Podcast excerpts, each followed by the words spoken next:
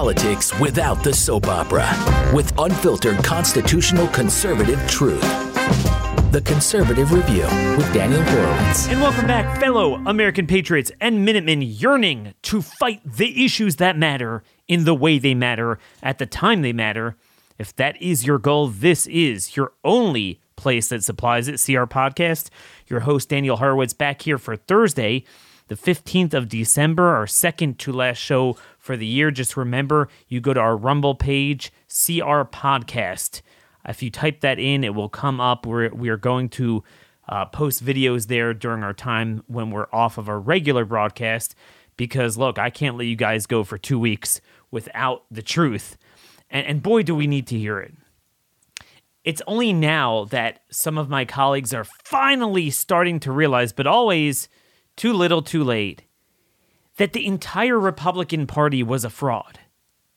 That even on the most common sense issues, we'll only have 10% of Republicans that are with us at any given time at the time it matters.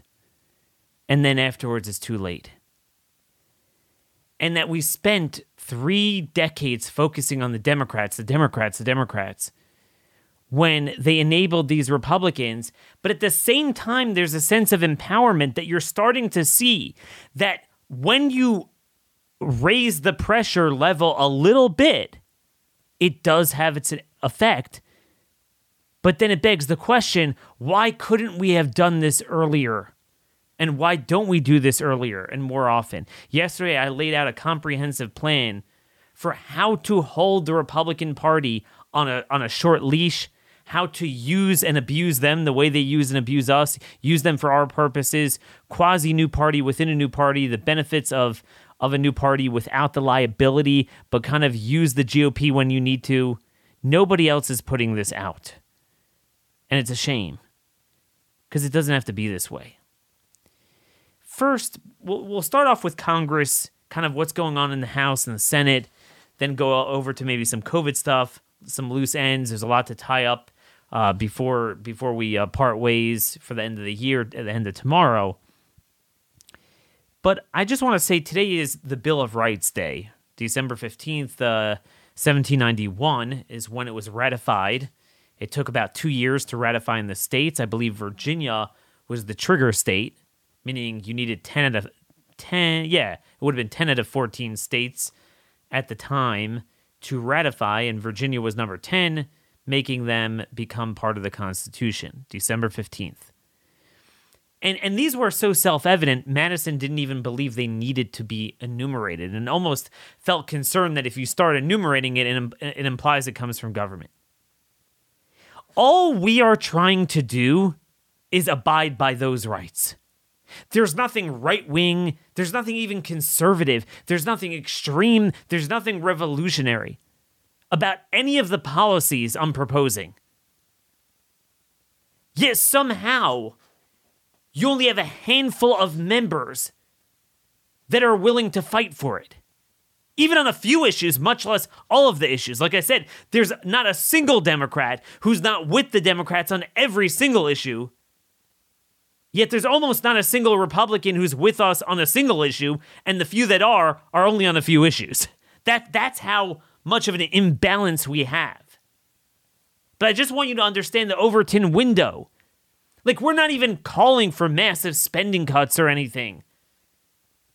Gone are the days where Reagan, you know, in the late 80s was still trying to overturn the Great Society and even uh, the New Deal I mean, we've come to peace with that a long time ago. It's like, we're just don't tase me, bro. But therein lies the problem. It's not about right or left or extreme or moderate, conservative and liberal. It's about are you with the corrupt system or do you want to change the corrupt system? And there are very few who will actually change the corrupt system. But that's all we're trying to fight for just a Bill of Rights. Don't inject me with poison. Don't cover my mouth. Things like that. Don't give $100 billion to a corrupt regime in Ukraine. Don't cut kids' balls off. Don't invade your country with drugs and hundreds of thousands of illegals a month I mean, these, these are bedrock issues. A marriage is a marriage, a life's a life. Yet I want to show you, I want to demonstrate just how perfidious the Republican Party really is. It's not just a handful of people, it's irremediably broken. But on the other hand, if you actually pay attention and you apply a little bit of pressure, you do start to see some progress. But the problem is, it's never sustained enough because conservative talk radio shows have ADHD. It's never enough of a focus, it's never intense enough at the right time. We're always playing catch up. When we need a 10, they're at a 5. When we need a 20, they're at a 10. But you see how easily, if we would have focused our attention on the Republicans all these years, we could have over time built up an expectation that you cannot be in the party if you operate like this. But because we didn't, I want to give over to you just how bad things are. It's worse than I thought.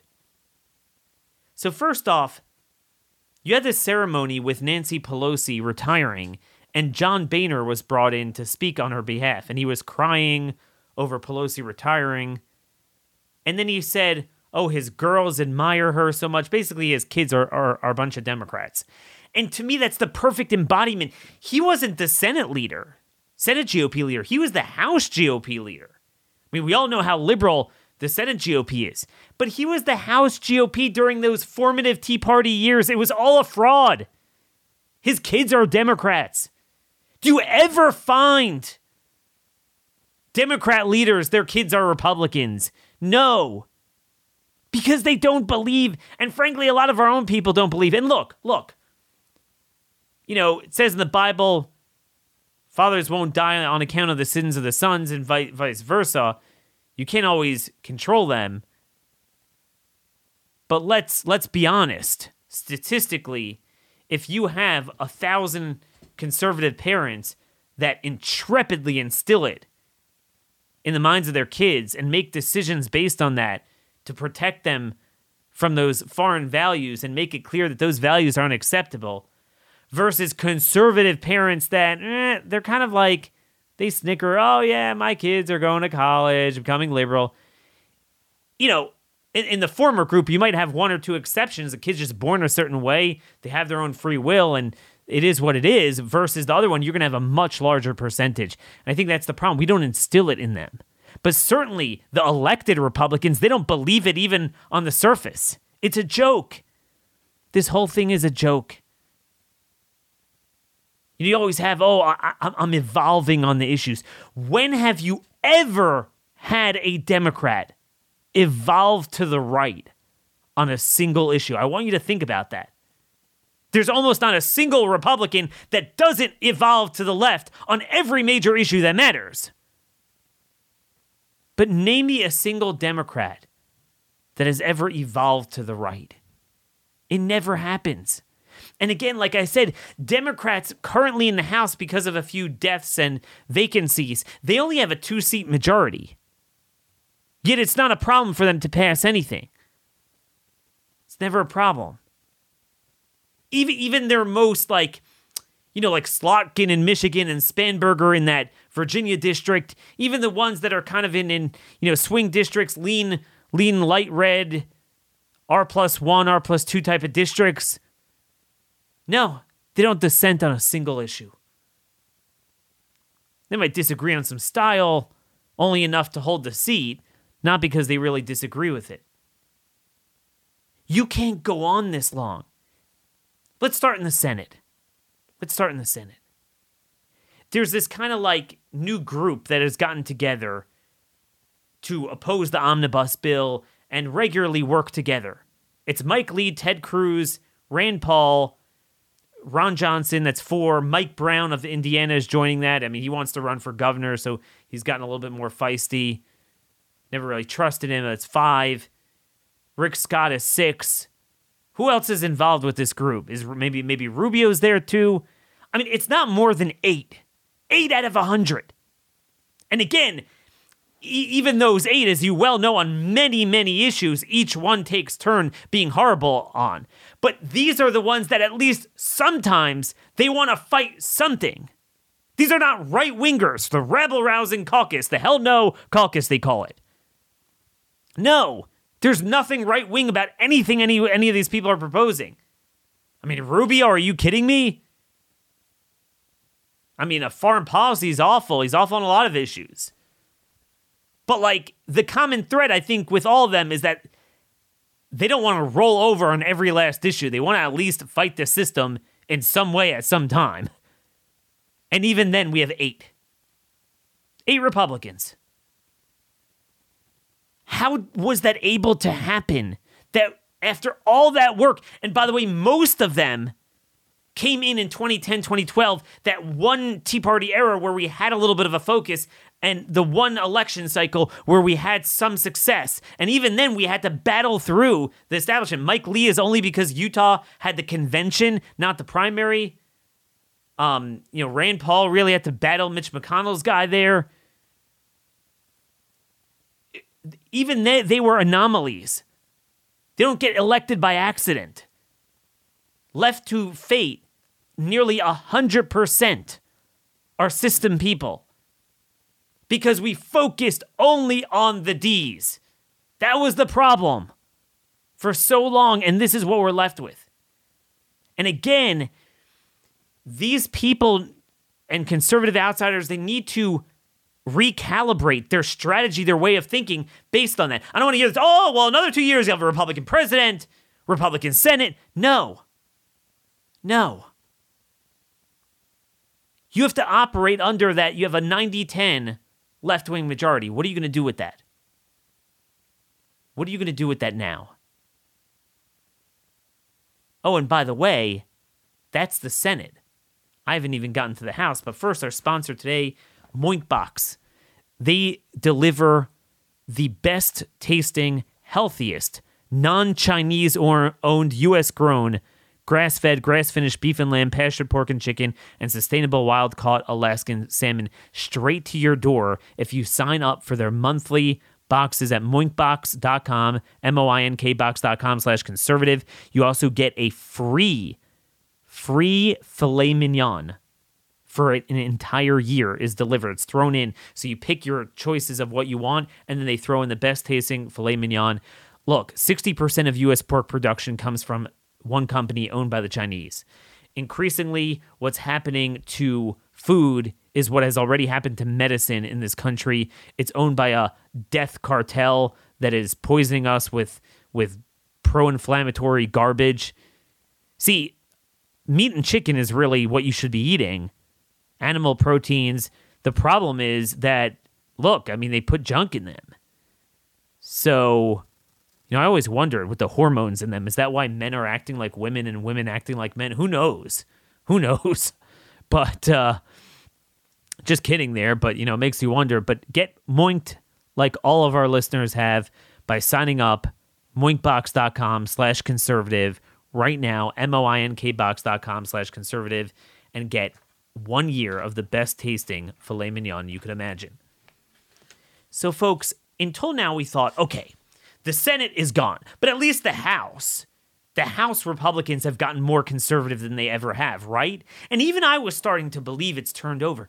And the more I look at it, the more we haven't made progress. I want to read to you from Politico Playbook today. They're describing the McCarthy fight, what's going on in the in the house, and it perfectly aligns with what I'm hearing privately. And basically, here's the thing I've said this again. You can only have a fringe contingency of, let's say, you know, the 20% in the House and the Senate 20, percent of Republicans who consistently dissent brazenly, blatantly, and vote with the Democrats you could only have that because the mainstream of the elected GOP, the leadership members, the committee chairs, they're like that. They're also like that. And they know that their hope, yes, vote no, which is why they're laughing at them. So all the senators are laughing out of Kevin McCarthy. On the one hand, it's good news. It shows that we finally focused on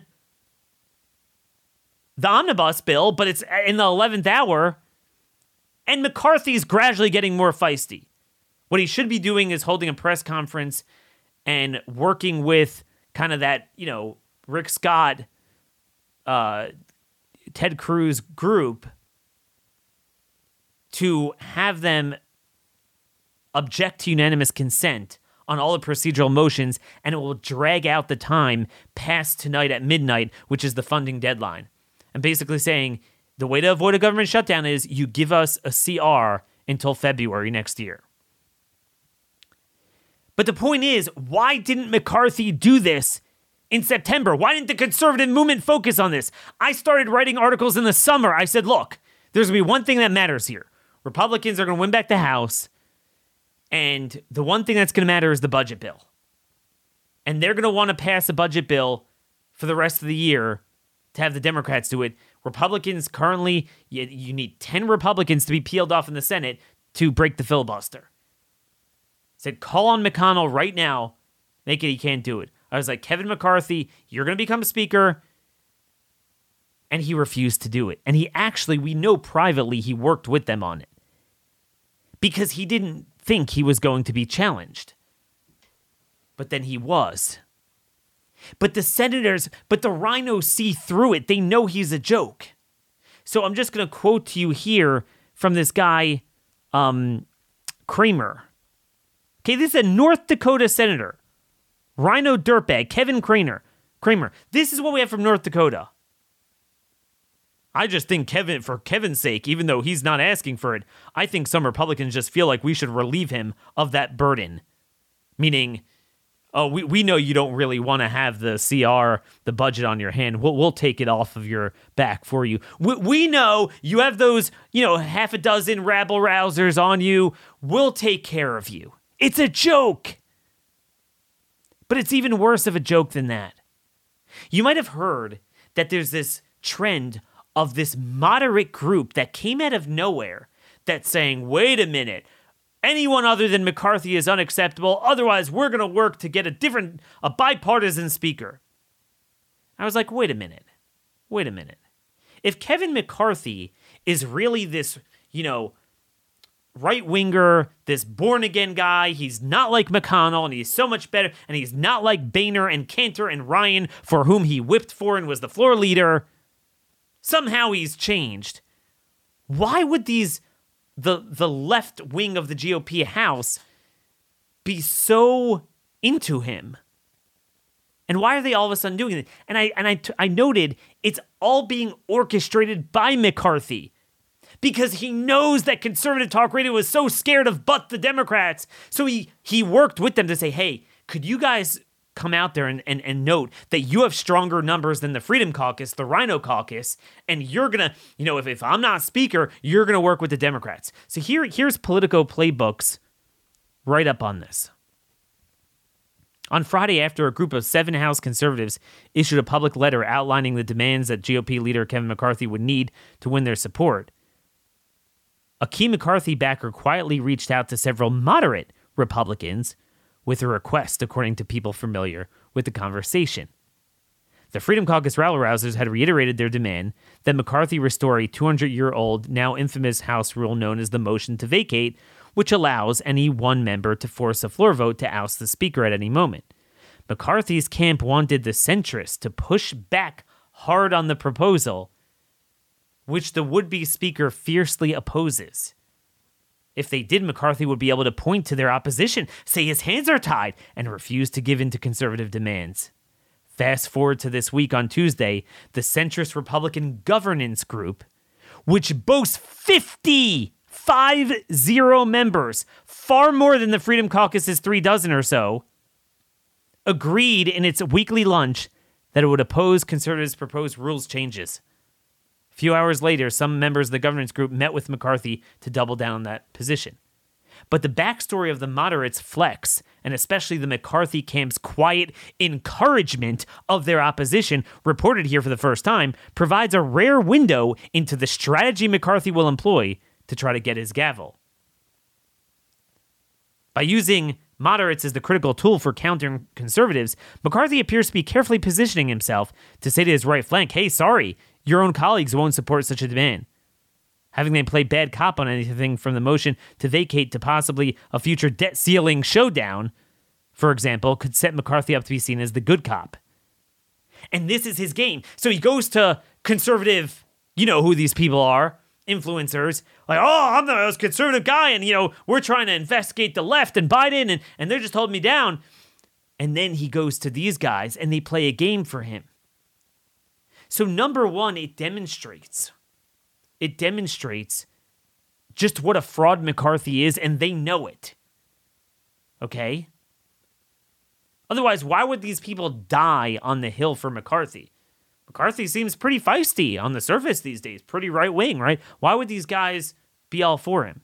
Number two, it demonstrates just how bad the House is. I didn't even know these guys existed. I thought it was maybe 10 members. They used to be called the Tuesday Group. We called them the Tuesday Lunch Bunch. They had a Tuesday lunch. And most of them got defeated over the years or whatever, they retired. And a lot of them, uh, like the whole group that voted to impeach Trump, they lost. So what's up with these guys? 50 of them. These are like blatant. And then you have like, again, North Dakota. We just said the senator's an animal. Kelly Armstrong. People are very much concerned about the sending into chaos. She's a part of their group. I didn't even realize that. But then I saw she voted to redefine marriage. North Dakota. The House member and the Senate. And both senators are, are animals. The other senator is Cork is, is Hoeven, who's the original guy almost passed mass am- amnesty years ago. Remember the Corker Hoeven bill? Sounds like a, a diarrhea medication. Corker Corker Hoeven. I'll never forget that. But this is what you have. 50 of them are blatant RINOs. I, I didn't even know it was that many, but you only have the 50 because the McCarthy types are frauds. I, I could go down the line who is slated to be committee chairman of the Super A, they're called Super A and A committees and they're the worst. Cole, Tom Cole, he said we need more funding for January 6th.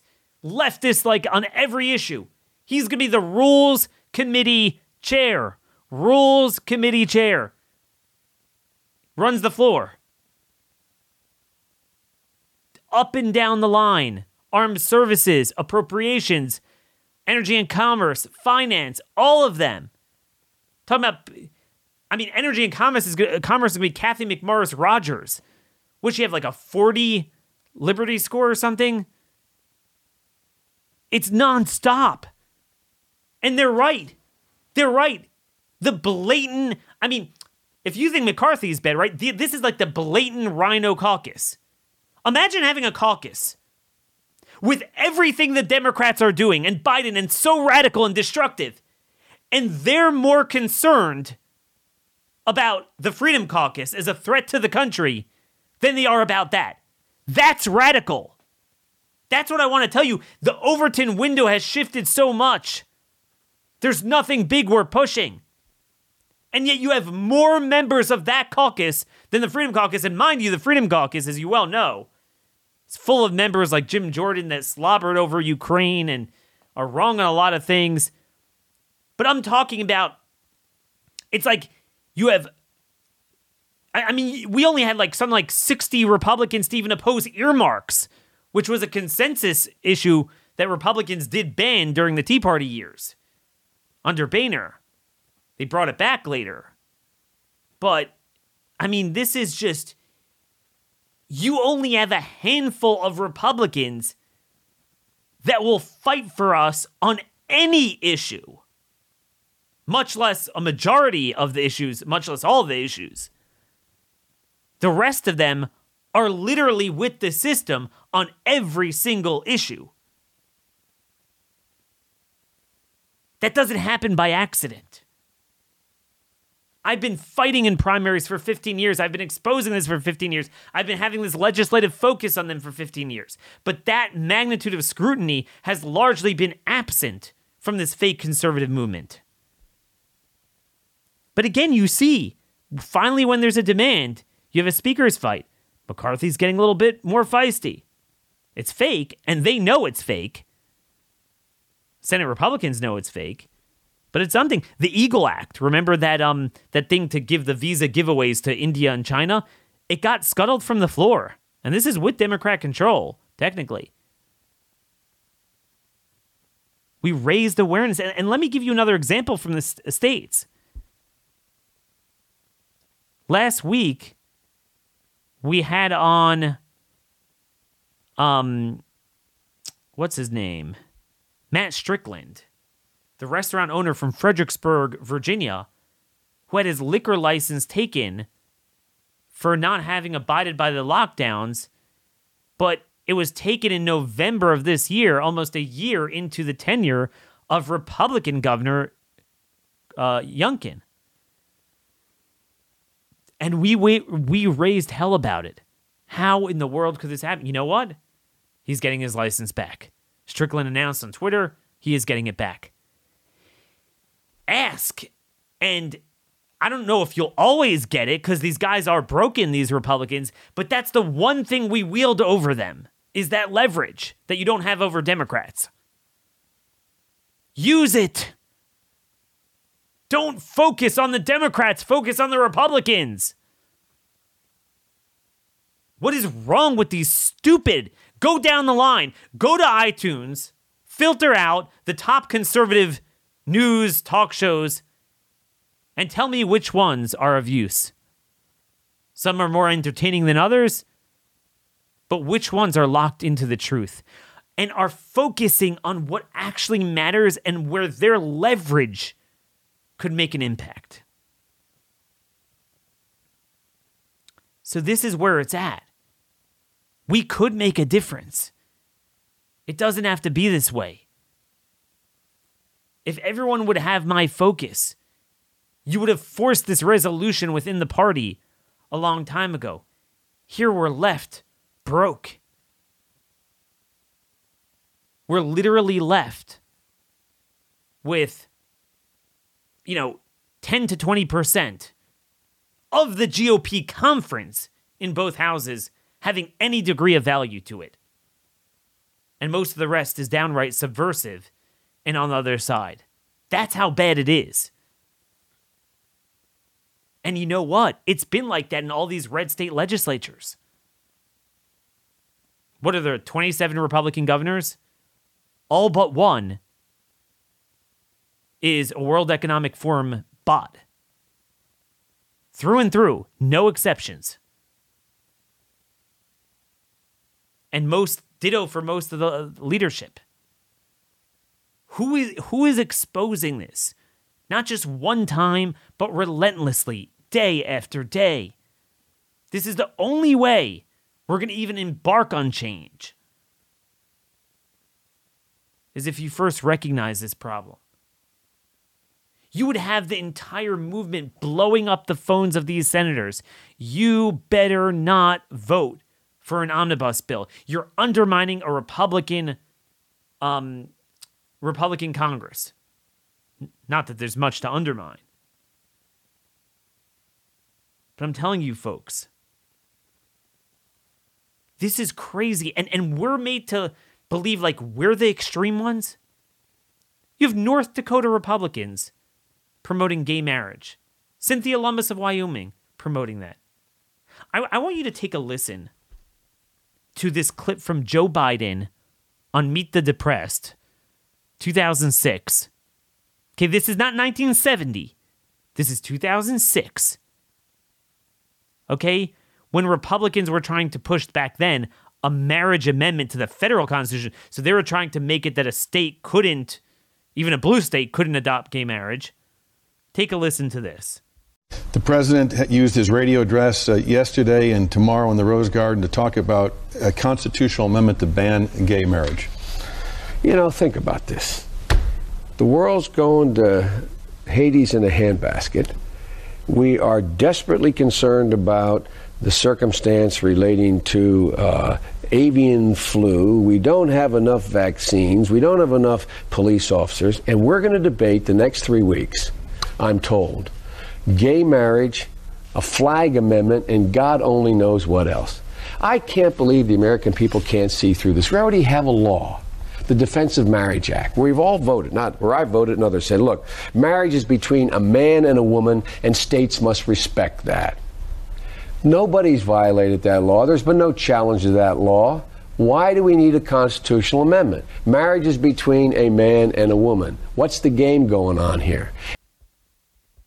So, folks, forget about just the you know the technicalities of what he's talking about. He's just saying you're wasting our time. You're being political about it. We don't need this. His point was we don't need this. Like a marriage is a man and a woman. Like no, no, no one's. What, what, what are you worried about? Now it was a bluff, but the point is that's where Joe Biden is the is the kind of current face of the Fourth Reich.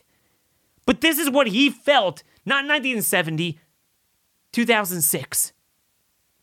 How have we allowed the Overton window on civilization issue after civilization issue to move inexorably to the left?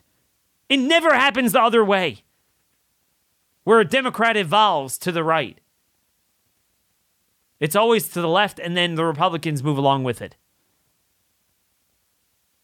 What is so radical about anything we're proposing?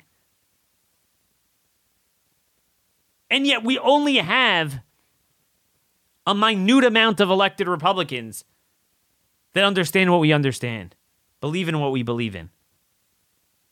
How does that go on for decades? It goes on because the conservative movement is fake, because all these idiotic talk show hosts and cable hosts make a boatload of money grifting and selling us out. It's all about them, it's all about their ratings, it's all about their money and they're happy. See, I keep beating the drum. What we're doing is not working. It doesn't have to be this way. I'm very optimistic because I'm, I'm showing you a little bit of pressure makes a lot of difference. Imagine if you had a uniform movement, constantly sustained pressure on a multitude of issues and strategies and focusing on the people. Like, I'm going to come out with an article uh, noting all the incoming chairmen. This is your GOP Congress for you. I'm going to show their Liberty score. Imagine if everyone would do that. You draw attention that over time and you build up over time. It would create a convert or die moment.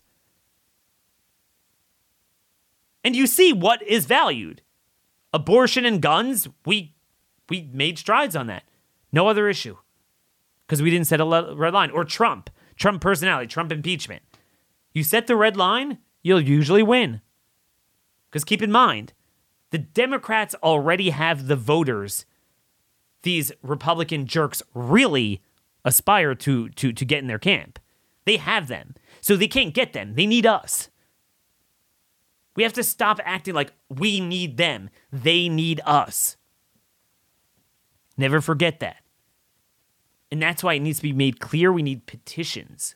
So they see it in writing. X number of thousands of people in their state, registered Republican, will not vote for them in a general election either. That they're unacceptable. I just want you to know it doesn't have to be this way. But because this movement of trying to go over every House seat and Senate seat and state legislature and governor, every primary election, like I've been doing for so many years, or going over all the legislative ways that we could improve our country but for which Republicans are screwing us. Every leverage point, every budget bill. I've highlighted every budget fight for the last 15 years. I could tell you it's a really, really, really, really small movement doing this. And it shows. The results show. You could tell McCarthy is literally doing what I called on him to do. In the 11th hour, only after he's challenged for, for the speakership. They could have easily done this. Could have easily done this in September. They could have just punted to, to, to, to February. But McConnell knew that McCarthy really wanted it that way. They know they they laugh out of him. That's what I'm saying. It's like the the reason why like the blatant I, there's the blatant RINOs and there's the undocumented RINOs, which is really most of the party. We're the RINOs, actually, but whatever. You, you understand what I'm saying. So the blatant ones are only able to do their thing because the center of gravity of leadership are undocumented ones. So these senators are openly laughing at a McCarthy. They're like, okay, yeah, we know you're putting on your show for the Freedom Caucus because you want to make sure you're able to, you know, keep that gavel. That's what it is. This whole thing is a joke. This whole thing is an utter joke. And you know it. So obviously, we're going to be off next week, but I will keep you updated on the omnibus, on the speakers fight. Again, you could follow me on Teleg- Telegram at C19 Truth Bombs, is where I'm at. I'm still not restored on Twitter, but I will try to come out with, you know, at least once a day, some sort of video. Uh, we'll post on our Rumble channel, see our podcast on Rumble, and then we'll get that disseminated. But just to, sh- to sew it up here with uh, the speakers fight, the important thing on this rules fight, just to remember, is that I, I think the conservatives need to make sure they're getting the bang for their buck. Like McCarthy is going to have to give in to something, and you know they have to make the most impactful ones. Like I still think a majority of the majority rule, and really what's really important is the prerogative of ten percent of members. Think about that number because that's about what we have 10% of members to force an amendment vote. And then that a Freedom Caucus member has to get the Rules Committee chair. You know, they have almost all the other committee chairmanships. We have to control the floor. We are the GOP platform, right? I think that's the most important thing to make sure we can get a voice. We might not be able to stop their stuff, but get our stuff out there and put them on the record and embarrass them and create these inflection points. To me, that's even more important than the motion to vacate because uh, realistically, you're not going to get rid of the speaker that much. Um, to me, I, I would hang my hat on that. Like, for example, one of the things he, McCarthy is signaling that he's getting used to, uh, that he's warmed to, is the Holman rule. And this allows you to isolate a particular bureaucrat and zero out his salary. You could put that in a budget bill. The problem is that the Holman rule is only meaningful if you're going to fight on the budget. And that requires, you know, like forcing amendment votes or a majority of the majority rule vote. Because otherwise, yeah, McCarthy will pass out a budget bill that has good stuff in it, including, you know, zeroing out funding for Fauci or whatever, people like that. But then they'll cave when it comes time for the deadline of the government shutdown.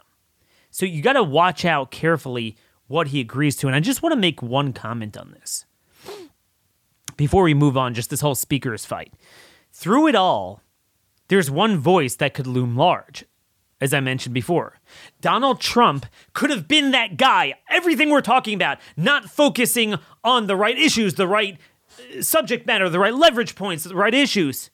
But not only wasn't Trump the force for that, he joined along to play the same GOP game.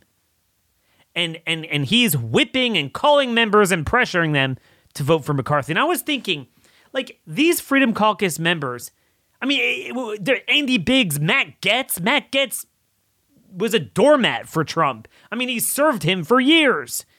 The loyalty is only to the RINOs, never to these guys. But at least, at least Trump should sit down with these Freedom Caucus guys and say, look, I think for now, probably we should go with McCarthy, but I'm going to publicly put out a press release and call on McCarthy to adopt your rule changes. Could you imagine how impactful that would be? But no, it's never about substance. Trump announced yesterday he was going to come out with a big announcement today. It turns out, as we're talking, he's uh, re- revealing a product line or, or introducing a product line of Trump hero cards. 99 bucks a piece if you want. Like, I'm sick of him mooning us. Excuse me, I, I, I need to put my rear end here and drop my pen. No, no, we we have lives to protect. Like we don't have time for your garbage. Just shut up. I'm sorry, and if people are insulted by that, then fine. Stop being so prickly about one man. And speaking of saving lives, nowhere does this 30, 40 year GOP perfidy come to a head than with COVID. When you have the issue that matters of them killing, killing millions of people.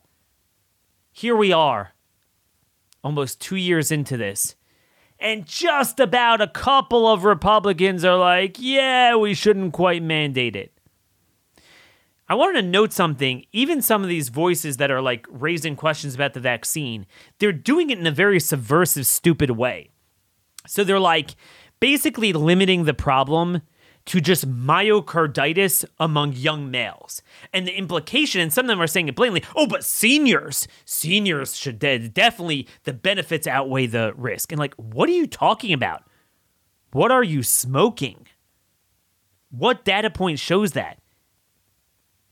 A, they're getting the injury wrong. It's a lot more than myocarditis for um, younger people. In fact, it's broadly cardiac and circulatory for older people, even more so.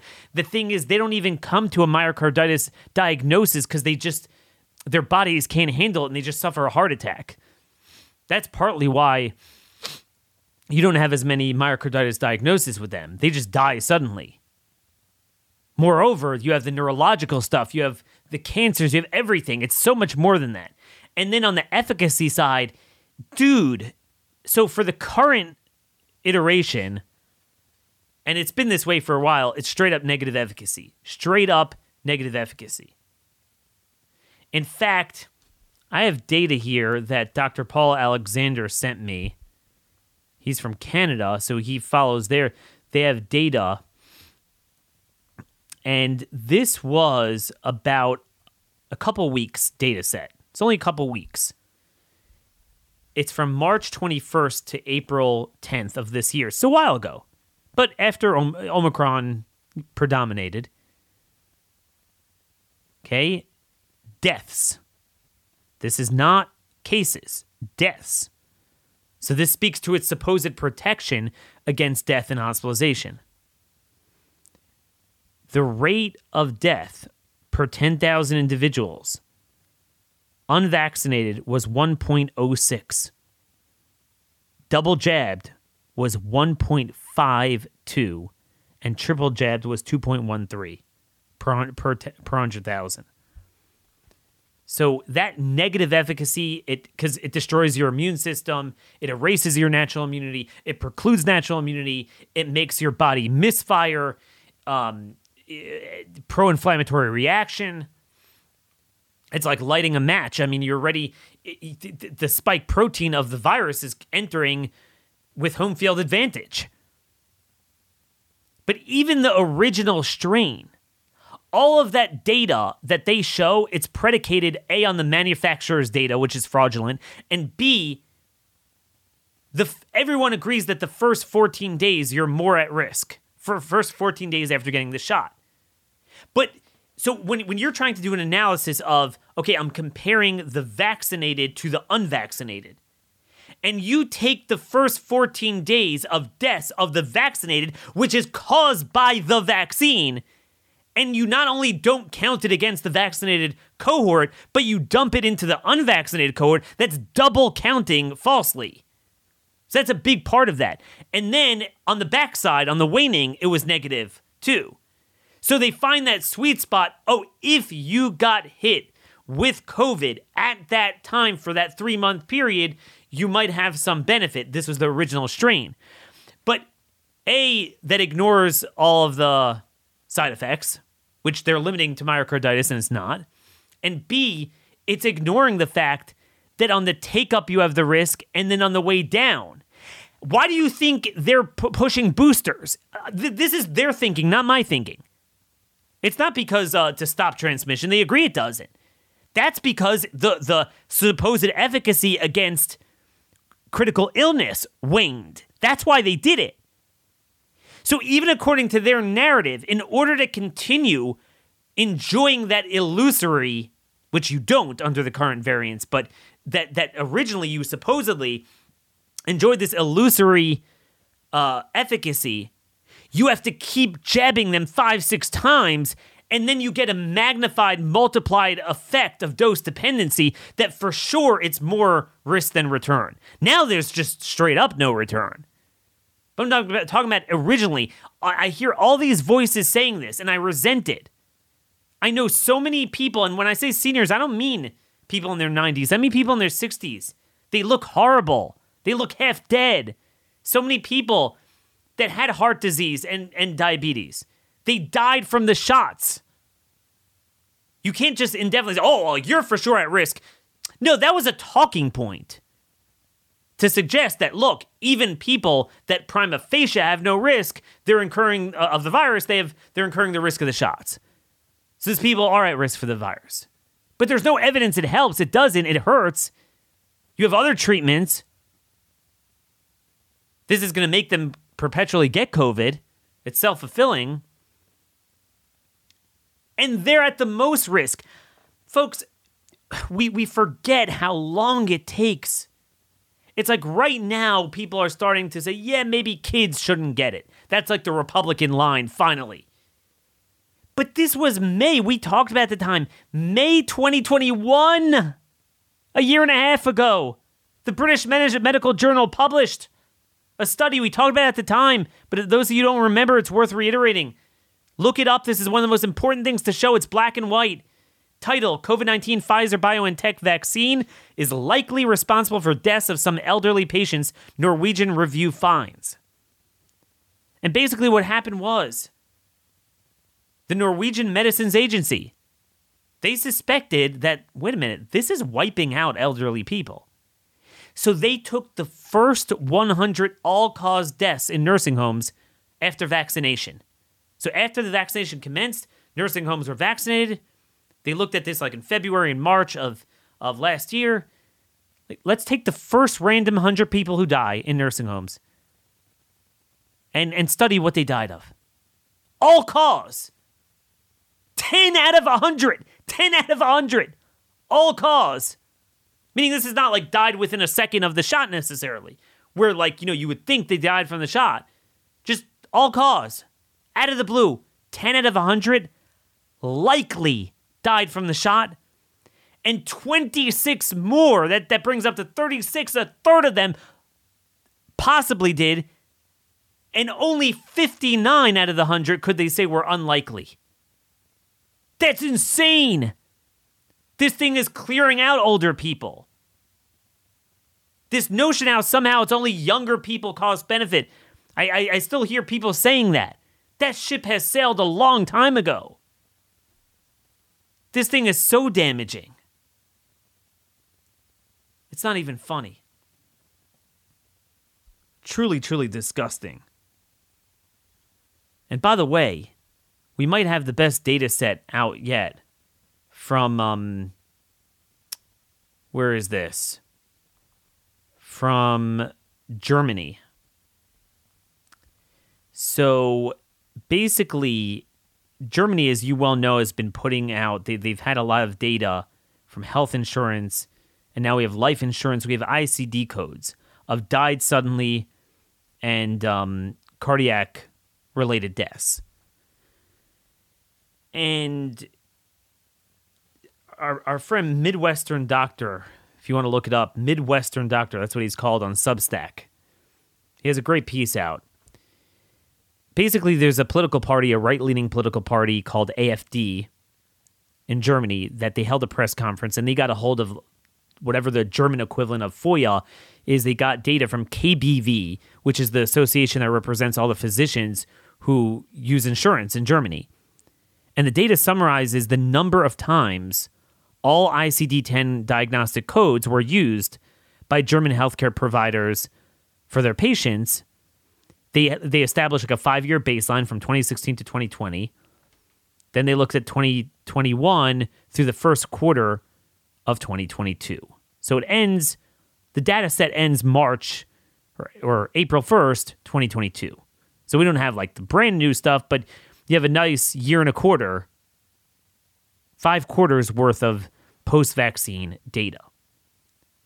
And I, I just want to say before we go over the data, I just want to just say from the onset it is not our job to prove conclusively that 100% of the 3 trillion percent increase in this is exclusively from the vaccine. Okay?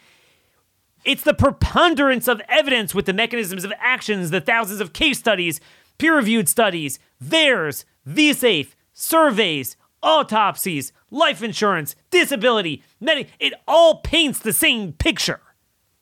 So people, oh well, maybe the, the codes like change a little bit. The data wasn't designed to be used this way, and there could be some within the margins that could be true, but that's not the point. We've never worked like this. Like somehow we have to prove with a hundred percent certitude of an exact measure. No, we have proven that it's well beyond what you would typically pro- pull a shot. But the data they presented basically adds up all the R96s. R96 is sudden death, death occurring within less than 40, 24 hours,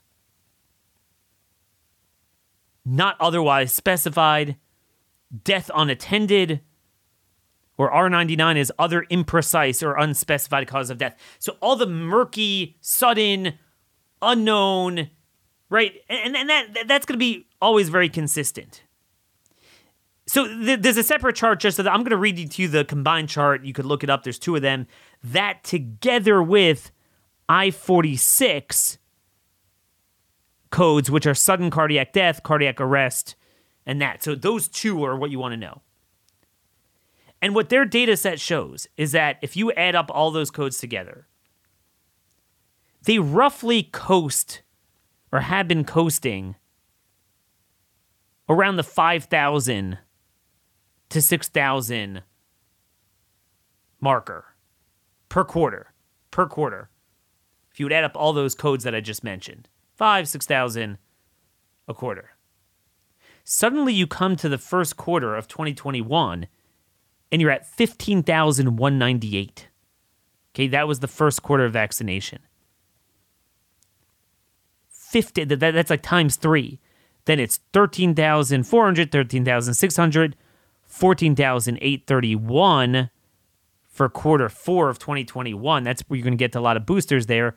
And the first quarter of 2022 is 14,720 and mind you you don't really have an appreciable difference in 2020 the year of covid before vaccination. Okay, you don't really have that. Because again, even though, keep in mind, even though a lot of people ultimately die from COVID, die of cardiac arrest in the ICU, it's a progression and it's not sudden. You don't die at home. You don't just like get COVID and you get a heart attack. You'll experience the flu like symptoms and then the pulmonary kind of go through that whole phase. That's not COVID doing that. But as this Midwestern doctor notes, I did a quick calculation for the above graph and found that 2021's increase from the previous five year baseline was a 37.7 sigma event, and 2020's was 41. For context, a, a 7 sigma event has a 1 in 3.9 trillion chance of spontaneous occur- occurrence, meaning it is thought to occur once in a billion years. A 10 sigma event happens spontaneously once every however many billions of years. I can't even read this. 5.2 billion years. So, in other words, that can't be by chance. So, what happened was this caused a big stir in Germany and and basically the KBV you know association put out a press release rebutting this. Okay, they put out a press release rebutting this. But the problem is their press release so first of all, it validates that the data we're looking at is correct. It's not like they're making it up. And they're like, well, the database was not created for the purpose of doing that. The codes in this database cannot be correlated with vaccination status because many people received the COVID vaccines in settings that did not result in codes being submitted. So that's true, but a lot of them they were submitted. So you have a universe that meaning it doesn't explain the time, the timing. And then they throw in their COVID, they make a thing that could be COVID and it's like, no, it's not because it correlates not with COVID, but with the vaccine. And if you want to tell me, oh, Delta, Delta was really, really just like a killer. Now, again, we've already talked about this with people that have done this in Massachusetts and Vermont. we are seeing the same story across the world. It's not any one country or any one data point. Um, Delta didn't happen until until you know June, July. It wasn't around that early. And then, moreover, Delta wouldn't explain. Delta would be pulmonary. It wouldn't explain the sudden deaths. It doesn't explain that. But again, we have like a hundred of these type of snippets. But each one they'll play games in, and, and there's truth. You you could say, well, maybe this, maybe that. But that's not the point. It's just a matter of what is the magnitude of the Holocaust that happened so far, which we're honing in pretty close to where it probably is. And then how much is this the tip of the iceberg and how bad the long term is? That's tr- 3 trillion light years beyond pulling the vaccine and throwing the people in it who behind it in jail and making sure people get treatment and diagnostics for this and obsessively getting to the bottom of, the, of this and certainly wiping out this technology in the pipeline for any future use in the near future. That's the point. Some of these like like data retards like sometimes get a little bit too they miss the forest from the trees. They they throw up these factors that that don't fundamentally change the point. Yeah, I, I, I get it. I get it. That whenever you look at certain data sets and codes, there's always other anomalies that, that just happen to coincide with January 2021. I, I get it. Not 2019, not any other year in your five year baseline. It's always that year. I get it. I get it. We're the ones putting out misinformation. I, I get it. But they can't all be honing in on the same point. And never forget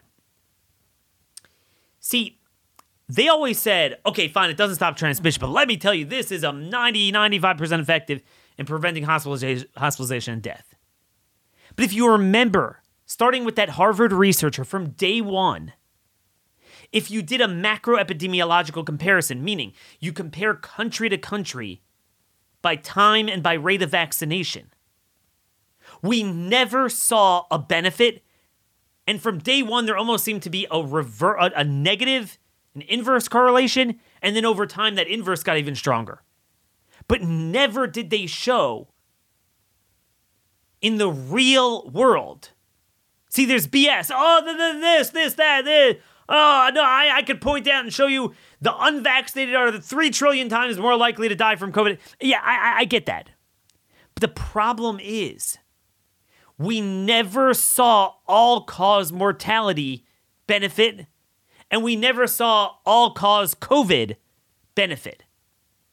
Again, you go to a state like Vermont, fully vaccinated, especially the seniors, and the seniors are already starting to get boosters. By the time they had more deaths from COVID and pulmonary, you know, their ICD codes for like pneumonia than, than ever before. How do you explain that? If it's 95% effective. It never made any sense. You know, and then a Harvard guy looked at like almost 3,000 American counties and, you know, a bunch of European countries, put it all together. If you have the worst of the plague that we've had in a century, and you have a 95% effective vaccine, Again, we're talking about for, for mortality. We're not even talking about cases anymore. That was obvious. You would see some positive correlation, and that in itself wouldn't prove causation.